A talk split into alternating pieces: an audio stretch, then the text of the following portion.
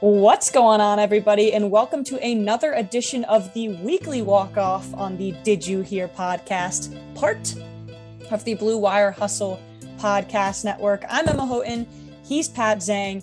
And Pat, as you said right before we started recording, the weekly walk off today as we focus on playoff baseball, as we wind down on the LCSs. How the heck did we get here? How the heck did we get here? We are heading into two elimination games as we record this on Thursday evening. So there's still a game to be played tonight, but had to get this one out and it'll come out Friday morning, of course. Um, wow, what what a roller coaster of a series we've had honestly in both of them uh, it's been a lot of fun to watch it's been crazy. I have to pat myself on the back. I do believe the sox and the stros have been over in every single game. There you go. You did say that. I actually haven't looked at the lines but none have been below nine. So i assume that that's over. Um, i was thinking about it too. I think it's also such a shock because of the playoffs last year and it felt like March Madness almost because there were so many games and they were in the afternoon mm-hmm. and so much was happening. And I think we looked at the 60 game point this season and the Mets would have been in it and the Marlins Thanks. would have been in it and the Cubs might have been in it. Maybe the Nationals would have been in it. So to think now, I really think we got the most talented teams. And obviously, it's a bummer that the Giants lost early. Obviously, it's the bummer that the Brewers lost the Rays, etc but the talent that is being put on display every single night. There have been blowouts, but it's just such good baseball. It's great baseball, as you point, and especially in the American League, it's a heck of a lot of offensive baseball that we did preview going into the playoffs. Um, but as you said, we know how good the Astros are. The Red Sox have really caught fire. You know, the Braves, they're doing this it, again without Ronald Acuna they're sitting here a game away from a World Series appearance, which just I think shows how talented they are. And we know about the Dodgers. That's a super team going into it. So I think you're totally right that we've got four of the most talented teams. You know, of course, it hurts for San Francisco. They're not there, being how many wins, of course, they had in the regular right. season. But we've gotten a great Final Four, and I think that has shown through in both series so far. Totally agree. All right, so should we start with Dodgers Braves? Unfortunately, we're recording before Game Five but it was just too hard with our schedules to figure it out. So the Bra- the Braves have a chance. As you're listening to this on Friday morning, the the Braves might have just won the NLCS against the 106 win Dodgers, which would be absolutely extraordinary. I think the Dodgers win tonight. Ooh. Do you agree?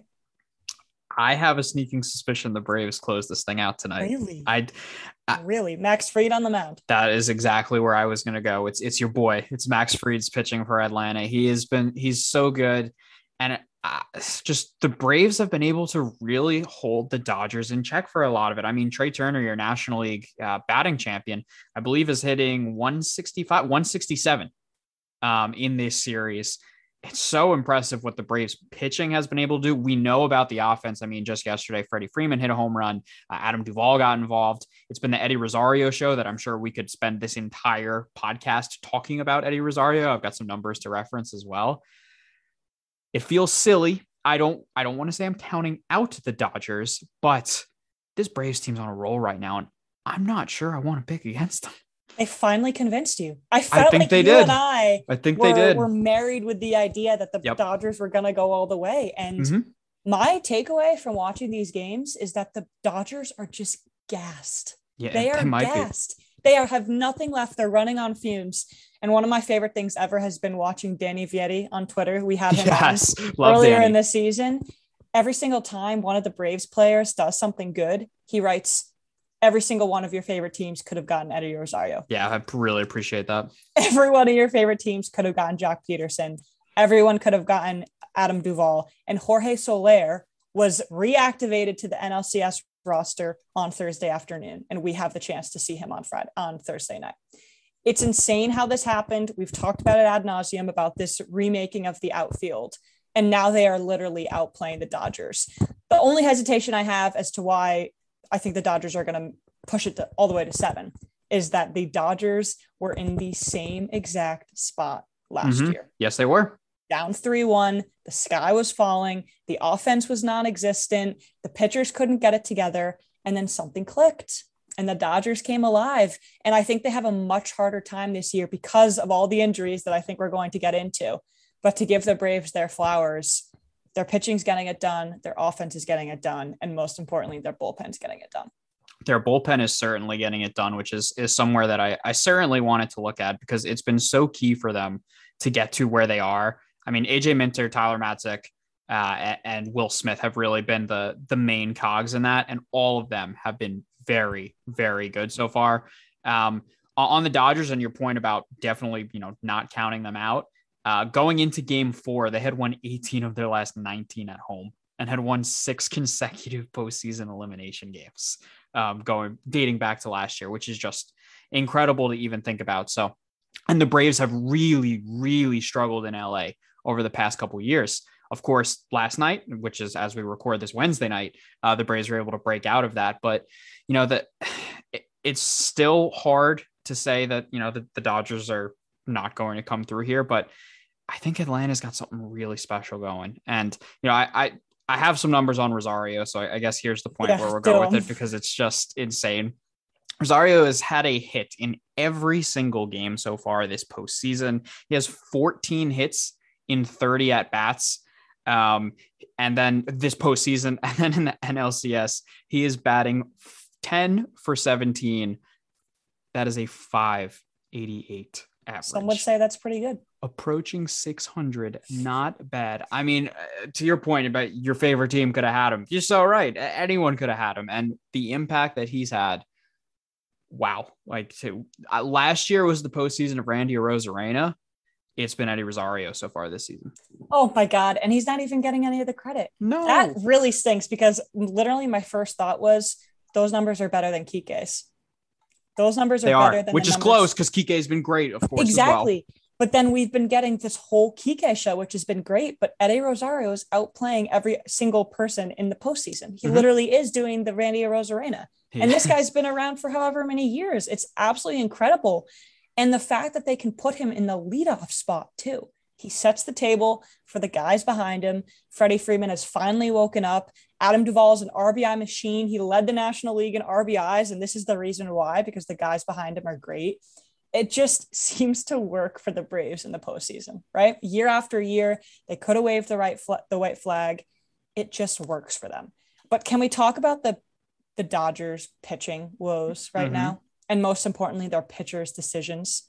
Mm. Yeah, Dave go Roberts. for it. So, the game one, we got a notification probably about five or six hours before the game started that Corey Knebel was going to be the game one starter of the yeah. NLCS. We both and do you remember what you and that. I said to each other? I think they're overthinking it a little bit. I think the the main sentiment was that the Dodgers were being too cute. Mm-hmm. They're starting Joe Kelly in game five. I know. It's no longer cute. And I've reverted back to the idea that it was never cute. The Dodgers are just in the position now where they don't have the bandwidth to throw their starters out on the mound. Walker Buehler first pitched on short rest for one of the first times all season in this series. Julio Urias has pitched three times in seven days. The fact that the Dodgers are keeping this close and the fact that I think they're going to win on Thursday night is a testament to how good the rest of their roster is mm-hmm. because that pitching staff is just gassed. I think there was a lot of unnecessary criticism on what Dave Roberts was doing. We should we should instead be lauding what this bullpen is doing to keep this team in these games. Yeah, no, you're right. The the Dodgers pitching is it, has been a talking point all you know all series. You know the usage of guys like Scherzer and Buehler and Urias out of the bullpen has definitely also shorthanded where they could use these guys starting. And what's really interesting, if you look at the advanced metrics for win probability added for their pitchers so far in the series. You have negative win probability out of Scherzer, Gonsolin, Knebel, Jansen, Treinen, Buehler, and Urias. I think we would say that those are all of the Dodgers' best pitchers. And in this series, they've all underperformed to varying degrees, of course. That's pretty shocking. It really is. On top of shocking, if we take it on a positive route, Cody Bellinger's back, or he's back for at least at least this series. He's leading um, all hitters in the America in the uh, in the postseason right now with a 73.3% hard hit percentage. That is insane. He also had his huge moment with the uh, the big three run homer uh, to help the Dodgers claw back in game uh, game three that they did win. Um, it's been a really weird series for the Dodgers. That's the best way that I can sum it up. And then for the Braves, they've come through with uh, clutch hitting when they needed it. You had Austin Riley, Ozzie Albies. Um, I, I, know I'm missing one um, as well. For that was that was earlier in the in the series, but I can't think of it off the top. Yeah, I, uh, uh, Eddie Rosario again. That's right with the walk off. That's what it was. So, see, I've already mentioned him, so I put him out of my head there. um, weird series is how I would go with it, but it's been a fun series to watch for for someone on the outside looking in. Oh, 100%. And yes, we need to talk about Cody Bellinger. Yes. We need to give very emphatic congrats mm-hmm. to Cody Bellinger. Good to see him back. It's so awesome to see him back. And that pitch that he swung at, that it was the three run homer. It was the second highest pitch he's ever had a home run on. Is that was that the right stat? Do you remember? I believe it? so. I mean, it was what a solid six inches above the strike zone. Yeah, uh, to the fact where you can't believe that he actually got the bat on it and he hit a three run homer off of it. That's how good we're talking. Mm-hmm. That's how back he's gotten. That's how Dave, that's how smart Dave Roberts in is to continue to put him in situations where he can thrive because he has the postseason experience, as opposed to a Gavin Lux who has had some bumps along Definitely. the road. But every single game that the Dodgers have won, a large part of it has been because of Cody Bellinger. And mm-hmm. it was before the NLCS. It was the wild card game when he stole a base and he scored scored a run. It was in the NLDS Game when five. he hit that that mm-hmm. double. Mm. Yeah.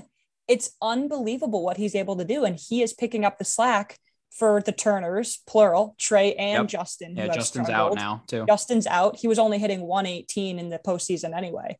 It's just it's it's remarkable to watch Cody Bellinger and to see him. Maybe this is him finally healthy, right? That's what I keep thinking about. He had such a mess of a season with his shoulder, and then he broke his leg. He had rib injuries nobody expected anything out of him. And now we're seeing the old MVP version of Bellinger again. Yeah, which is great. And it's horribly, horribly needed by the Dodgers as well, because you've got Mookie Betts hitting just over 200, Seager's at 200. We've talked about both the Turners, like that that lineup and the Dodgers' best players, as we talk about super team before, you know, the negative win probability from from their best pitchers their best players have underperformed greatly in this series. And that is why the Braves have been able to take advantage and are sitting at 3 1 right now. Of course, there's always the chance that those great players just turn back into themselves and can come through with some great moments. It was awesome to see Bellinger with that home run. We know Betts can come up with clutch hits, but they haven't so far. Um, and the Braves have been able to capitalize that. And the Dodgers have also let Freddie Freeman get back into things, which is definitely a little scary for them. The worst thing they could have done. Mm-hmm. Absolutely the worst thing you could have done. You can deal with Eddie Rosario getting hot if you're completely shutting down Freddie Freeman, but that's not what happened. That's not what's happening at all and it's Joctober, obviously. It is Joctober. But those wins probability added stats are so stark. Mind I absolutely love that you brought that up. Every Scherzer's right those, below. He's like 0.02 below, but it's still negative. it's it honestly for him, it matters even more to me too, because he's supposed to elevate to another level mm-hmm. in the postseason, and he can't do that. He can't even pitch out of the fourth or fifth inning. And I know that that's the way baseball is trending, but still, Mad Max should not be pitching only four innings in a really important game in NLCS. And it's only going to get harder for the Dodgers, even if they do win tonight and they bring it back to 3 2 as you're listening Friday morning. Because Justin Turner went down, mm-hmm. now you have to rely even more on Gavin Lux, who looks really shaky in center field. Albert Pujols is getting the start on Thursday night. Mm-hmm. AJ Pollock is going to see more time it's a conundrum. It's a really, really scary spot for a manager to be in because you got lucky once with Cody Bellinger. And it feels wrong to say that because obviously it's not luck, but Gavin Lux has really struggled. You don't want to have to count on, excuse me, Albert Pujols. AJ Pollock has been spotty. All these guys, it's it's starting to get dicey for Roberts, and he's gonna have to mix and match and try and get something out of his guys that he hasn't seen this entire month so far. Oh, it's dicey. I mean, they're sitting there a game away. Of course, as you said, they were in the same exact position a year ago. They won three in a row. They got to the World Series, and we know what happened from there. So, right, we were we'll saying hit, the same things last yeah. year. Will, will history repeat itself? I'm not convinced it will this time. Um, but Dodgers with their backs against the wall will be dangerous tonight. I'm going to stick with them. All right. I think they're going to do it. I'm going to stay with my pick. I'm going to die in the Dodgers hill. Chris Taylor's getting the start at third. I think he's going to explode. I love him. He's great he's going to become the next Dodger in line to not get enough playing time, get a starting spot on another team, and absolutely explode in the postseason, a la Joc and Kike. Would not surprise me. I've I do think the Braves win this series. I do even think it ends tonight as we record this. If they don't close it out tonight, I do think they will finish this one out. I don't see them blowing a 3-1 lead back to back years. All right. I like that. What's Fried's line tonight? What do you think? It's Max Fried. So, eh, you know, pitchers actually, I had a stat lined up for this. We just hadn't gotten to it, but now you're giving me a perfect time. This Let's is from, uh, from our friend Hembo. Uh, tweeted out earlier this week that pitchers are only getting 12 outs per start so far in the in the postseason. So that's an average of going four innings. I think Fried exceeds that tonight because it's Max Fried. How much, I'm not sure. I don't know if he's going to put in a Framber Valdez, as I'm sure we'll discuss in a second. Uh, but I'll say five or six innings, one run from Fried. Okay, that's a good line. Five yeah, I think he's going to be pretty good. Point, I like that. I think Joe Kelly, I have no idea what the Dodgers setup is going to look like. That's where we're at right now. I have absolutely no idea what pitchers we're going to see from LA tonight.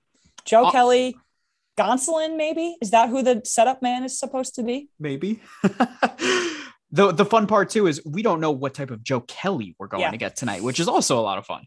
The mariachi version, the pouty lip version, the yelling at Carlos Correa version. Yeah, they're a lot. They're a lot. We miss him in Boston. yeah, I'm sure. Want to get to Boston then? Yeah, let's let's shift there. You started it off with Framber Valdez. I think you have to you have to give him his flowers. I think he became this is off the top of my head, the first pitcher to go eight plus innings with one earned run or less at Fenway since 1998 in the postseason. That's incredible. And on top of that, too, first pitcher this postseason to go eight innings. Again, showing you how few innings pitched we really are getting from starting pitching, starting pitchers this postseason. I mean, wow, that was a crazy performance for them. Uh, the last two games for Houston have been pretty crazy. The Astros were sitting ducks. Mm-hmm. Sitting six outs away from uh from what three one lead, right? For Boston. Yep. Yep. And I think you can take it back even further to when Luis Garcia got through one batter in the second inning of game two, came out. Now the Astros are down. Lance McCullers Jr. and Luis Garcia, arguably their two best pitchers, if you want to throw Framber Valdez in there, two of their best three pitchers and the Red Sox were the hottest offense on the planet. And all of a sudden, mm-hmm. it's been a combination of Red Sox fundamental issues, Cora's bad decision making, and the Astros showing why they are the deepest offense in baseball. Not the hottest, the deepest and the most consistent. And that's why they've been able to turn this series on its head. And now they get to return home with two more games. I still think it goes seven. But the way they've been able to shift the momentum to go back to Minute Maid, which I think is an absolutely nasty park to play at, has been horrible to watch for me. I'll be honest, horrible to watch, but so much offense in these games. Oh my God. Oh, you talk about offense. The Astros have scored 62 runs through their first nine postseason games. That is second most all time only five behind the 99 Red Sox, who scored 67 in that span. I mean, as you said, this offense is so unbelievably deep. It, it, feels like it's a different guy that has the potential to beat you every single night. But one guy that seems to always come through in those moments is Jose Altuve, and just has to be mentioned for him at this point. He had his 21st career postseason home run uh, in the last game that broke a tie with Derek Jeter for the third most home runs in postseason baseball history. That's not an exaggeration. That is not a typo. Jose Altuve has the third most home runs in baseball in playoff baseball history with 21, only trailing Bernie Williams and Manny Ramirez now.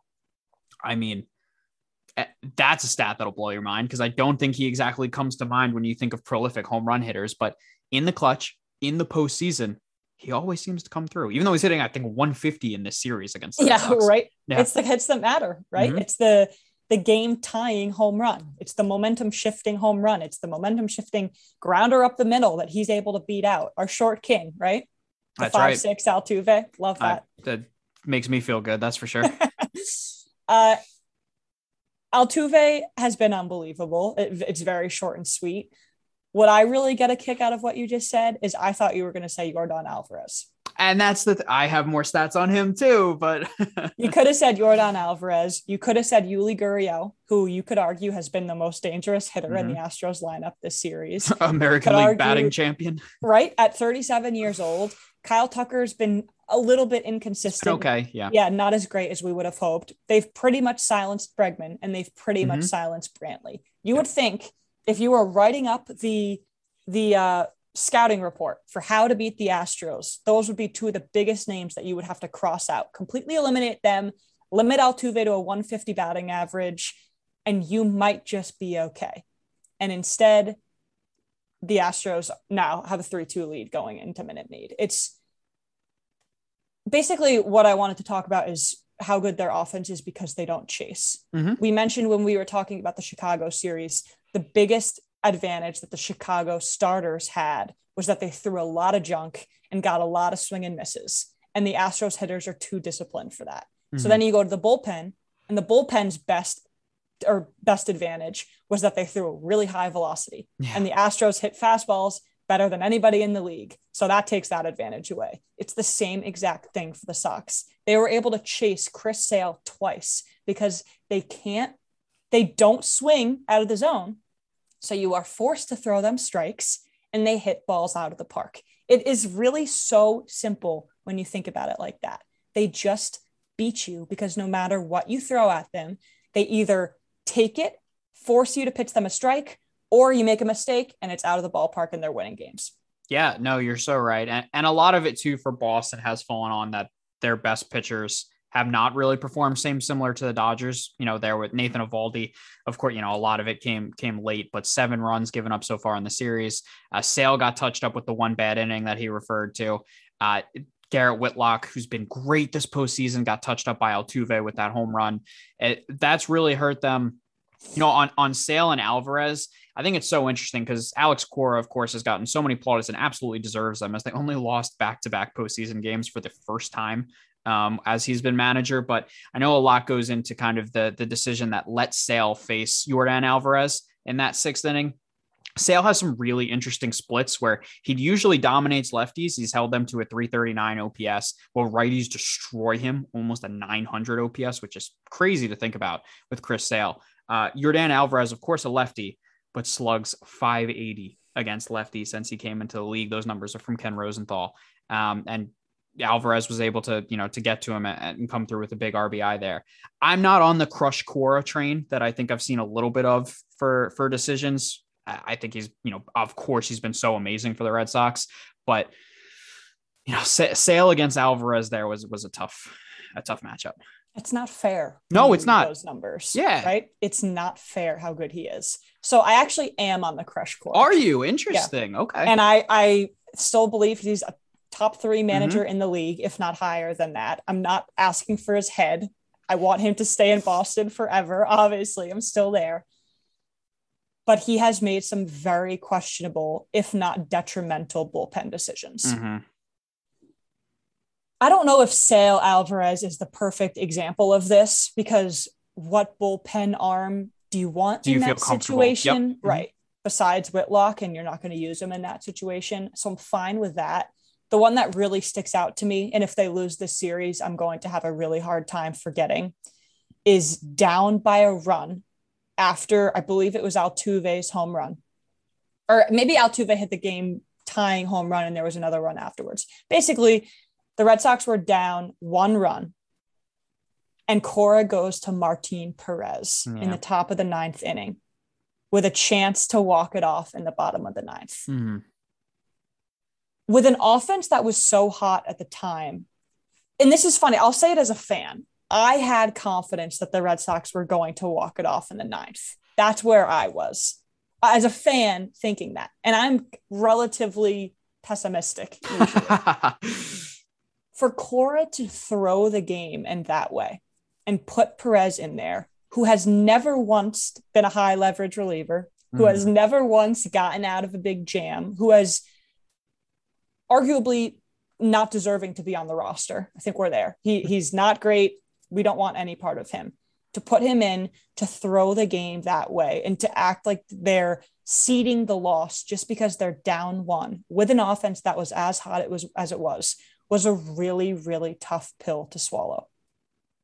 And I think that's fair. And the other part of that is that I, think, as you mentioned it too, we're trying to figure out like where to use Whitlock and such. I don't think there's a huge confidence in a lot of his other arms to go. No. To. I mean, we saw Eovaldi come in in the ninth and, and of course got lit up there uh, as well. I think that's shown that that has been the Achilles heel here with, with Boston in the postseason. And when you're facing a lineup as disciplined as the Astros, as deep as the Astros, and as dangerous as the Astros, they're going to hit you once you get to your bullpen. And it's just been killer.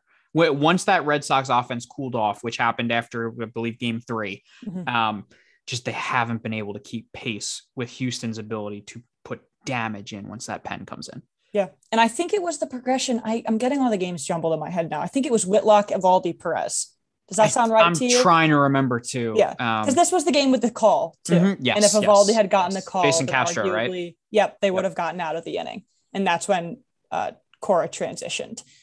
My thought, honestly, you give up the homer to Altuve, keep Whitlock in there. We're at a point where I I feel like the Red Sox are putting trust in the wrong relievers, and a lot of people's reactions were. Uh, why, if not Perez, who else? And mm-hmm. the first person probably would have been Ryan Brasier who I've never been high on, but who, who has had a good season. And he absolutely exploded on Wednesday night and gave up a ton of runs. So you never know. These are the decisions that are obviously going to be debated the way that we're debating them. And it's 2020 hindsight. But it was just such an attitude shift that I don't see from Cora because to put Perez in a game means it is no longer a competitive game. Mm-hmm. And a one run game against the Astros with the Sox offense is nowhere near a non competitive game in my eyes. Yeah, but I, I think it's fair. It's it's tough to argue with. Um, right. it, it it comes down to a lack of of trustworthy options for him. Um, yep, it, it's blown up. And it's amazing how quickly the wheels fall off too, right? Yes. Because the bullpen starts imploding. The the Red Sox are going back to making defensive errors. Schwarber can no longer play a competent first base. Renfroe can no longer be a competent bat in the lineup. Yeah the wheels just that's the only phrase I have for it. The wheels fall off very quickly. And then the momentum shifts into the Houston's favor, and they're able to put nine runs on the board, two games, two games in a row. The positive is, you know, there's a lot of talented guys in that Red Sox offense. We know that Devers and and Hernandez have been out of this world this postseason and have been very good in this series as well. I believe both are hitting over 350. It's just when you go up against that Astros team and that lineup and, and how they can hurt you in so many ways, when you make mistakes, it's hard to overcome them against a team that deep. Exactly. what did you think of the call, by the way? I thought it was a strike. I don't think it was a blatant strike because Eovaldi missed his spot by a lot, and so the mm-hmm. umpire sees you know the the catcher moving over, and I think that's probably what what really influenced the call there. It's tough. It is. I thought it was a strike. Yeah. Do I think that the Red Sox it, they, they ended up scoring seven runs after that. You know, I, so if yeah. it had been one thing, I think I would have had a different sentiment towards it. I have a bigger problem with just how badly officiated that game was. Mm-hmm. That umpire was flat out terrible. And I, I really don't say that too often, but he had so many missed calls. I think it was 23, which is the most we've had in this postseason. Yeah, 23 I remember, I remember seeing it on Twitter in the morning. Yeah. It's that's really tough. That really changes the game. And it wasn't Angel Hernandez. I believe it was Laz Diaz. I know, Laz Diaz. Yeah. We have a couple culprits there. All right. So my question is we're talking about how the Red Sox don't have any trustworthy relievers. Mm-hmm. And on the Dodgers side, we're talking about how they don't have enough arms. That's kind of where we are right now. They don't have enough starters to eat innings. And that's why all these guys are running on fumes. What's the answer? Because Andrew Friedman seemingly made the best move in baseball history mm-hmm. when he went out at the deadline and got Trea Turner and Max Scherzer. I was thinking about how I was going to word this they are arguably two of the top 10 or 15 players in the league. Mm-hmm. Not just two of the best players in baseball. Max Scherzer is definitely on that list. And you could argue that Trea Turner is one of the most valuable players in baseball. He went out and got them. That put the Dodgers in another hemisphere, and they're still struggling. So, what's going to do it? Is it just, I'm starting to come to the realization that maybe it's more luck than everything else. It just, in the postseason, there aren't enough games for it to be a full sample size. Some teams get hot, mm-hmm. injuries get in the way. but what's going to do it? What more did Andrew Friedman need to do to put this team in a position to win? And they might not win. Uh, listen, you're right. Um, it, we looked at it and when we talked about the Dodgers and what you know scared everyone was their pitching depth and what we looked at and saying, well, they can throw out there Scherzer, Buehler, Urias, and good luck beating that. Mm-hmm. The problem is behind it and being able to get have fine guys and give it. Now they have some really good bullpen arms. Kenley jansen of course has been really revitalized this year. Blake treinen is is still really filthy to face but you know there's not a lot of guys that you trust to give you multiple innings. I know tony gonsolin's really been that guy for them in the past. I don't think friedman did anything wrong here. Yeah. i i really think it's more circumstances and more the fact that this Braves team is just absolutely on fire right now. And their bullpen is coming up big every time they need it. Yeah. Um, I think kind of just boils down to that. You're definitely not wrong when you talk about luck and small sample size. I feel the same way. And I think, I don't know if I went as far to say that the Red Sox had the bullpen advantage against the Astros, but I was more confident in the best Red Sox relievers than I was with the best Astros reliever. And that's mm-hmm. basically just one guy. It's Ryan Pressly. It's Pressly, yeah. All these guys have come together, right? Christian Javier has been so good. Ryan Stanek's been so good. Brooks Raley has been so good. Kendall Graveman, you mentioned him mm-hmm. in the series, the reviews and previews. Sometimes guys just have it and sometimes they don't. And that could change from the beginning of a series to the end of the series, which is what's happening to the Sox right now. But it's unbelievable to watch how this happens. And no matter what you do, no matter how well coached you are, no matter how many stars you have on your team, you can sometimes just get outplayed in a seven game series. Yeah. And it's kind of, that's kind of a depressing sentiment. I don't want it to end on that and like, oh, it's luck, whatever. I don't think Friedman is regretting the trade at all, but it didn't push them over the edge like everyone thought it was going to. As of right now, who knows? Right. Next week right we now, record, true. they true. win three in a row. We'll see what happens. But uh, of course, up against the wall, yeah, it's. I don't know. Trey Trea Turner's in 160 too. Yep. Remember in this NLCS, so that, that's of course just not coming through when they need him right now. It's baseball. That's that's the simplest way I can put it. It's baseball. There are ups, there are downs, and it's which teams can really ride those ups on their way to closing out series we didn't give our predictions for Red Sox Astros at this point. I didn't want to to give you mercy there. Um, I can't see Houston losing with what we've seen so far. I do think they close it out in six. Uh, if it goes, yeah, and if it goes to a seventh, I think they win there. Do you still have hope? I still have hope. I think it's going to be Astros in seven, but I think the way I said it at the beginning still rings true. I, I think it's illogical to doubt what the Red Sox have done mm-hmm. and to think that it's in any way a fluke or lucky, going back on what I just said. Their offense has the talent. They just mm-hmm. need to shore things up. They are beating themselves. Truly, they are beating themselves. And I really hope I we don't have to get too in the weeds here, but I mentioned how Renfroe, how bad Renfroe is. I really hope that that doesn't make Cora make an irrational or brash decision. And you could go back and forth because Renfroe has been so bad for the entire season, entire postseason, excuse me, that Bobby Dalbec deserves some at bats. Hmm. But I don't know if it's smart to give the second year or really the rookie, Bobby Dalbec, serious high leverage at bats against in an Astros. elimination game. Exactly at Minute Maid yeah. Park. Come on. I don't know if that's I don't think Cora is going to do it, but those are the rumblings right now. And do you move Schwarber to left field so you can put Bobby at first? And you move that's dangerous right game. Field. Yeah. It's a lot of changing things when they've just had a few games. Let's not overreact. Let's not blow the roof off the place and completely redo everything. What do you what do you think about that? Yeah, I would be very hesitant to move Schwarber around. Uh, there's a reason they play him at first base. They're trying to hide the defense a little bit, even though we know it's, it's, still showing. It's through. exactly yeah. it, it will still show through. I think that there's a balance to strike between changing things up. I Renfroe's been terrible. Like mm-hmm. he he's been awful. So th- that would be a move I'd be more inclined to look at. I have more faith in Kyle Schwarber being able to come through and hit you a big home run. Um, if you you know sneak him in the lineup, I know he hasn't been great in this series post game two, pretty much um, as well. But I'm with you that I don't think you blow the whole thing up, kind of in a total reactionary type mode. Yeah, I mean Tanner Houck hasn't pitched, I think, since game two. There are some pieces that haven't been put in play yet. It's almost like the Red Sox haven't played their final card, mm-hmm. but time is definitely running out. Time's yeah, exactly. time is definitely running out. No. And the, the, the last thing about Cora is that he also tried to be a little cute at the beginning by pitching Sale one and five. That's true.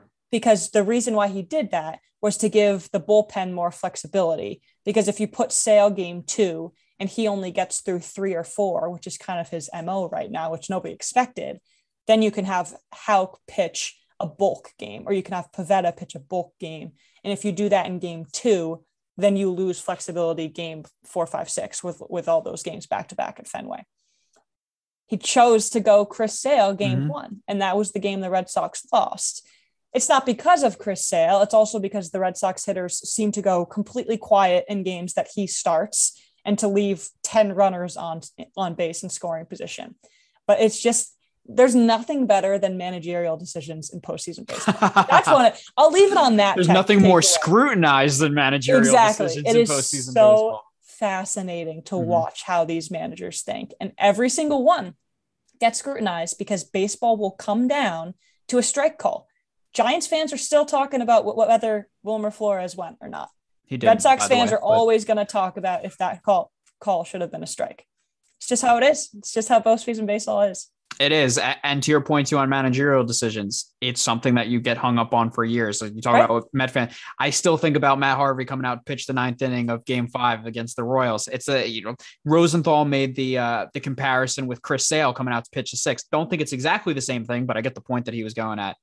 These managerial decisions, I mean, a lot of people like to downplay the role of the manager in baseball, and I get that they do it during the regular season, 162 games once you get to the postseason and all these decisions are basically life and death, you need a top notch guy in your dugout. And I, I, think we see it year after year how important that is. That's what separates you. Mm-hmm. Yeah. It's why Mike Shildt was fired because of philosophical differences. I can't right? wait to that, hear the full story on that. that was the term. Great. It's going to be great when we hear the full story there. But yeah, I do believe it's life and death. And then it also comes down to umpires because Rays fans will not be forgetting the Hunter Renfroe caroming into the stands anytime no. soon. No, but bring on the robot on for strike zone, uh, please. You think that?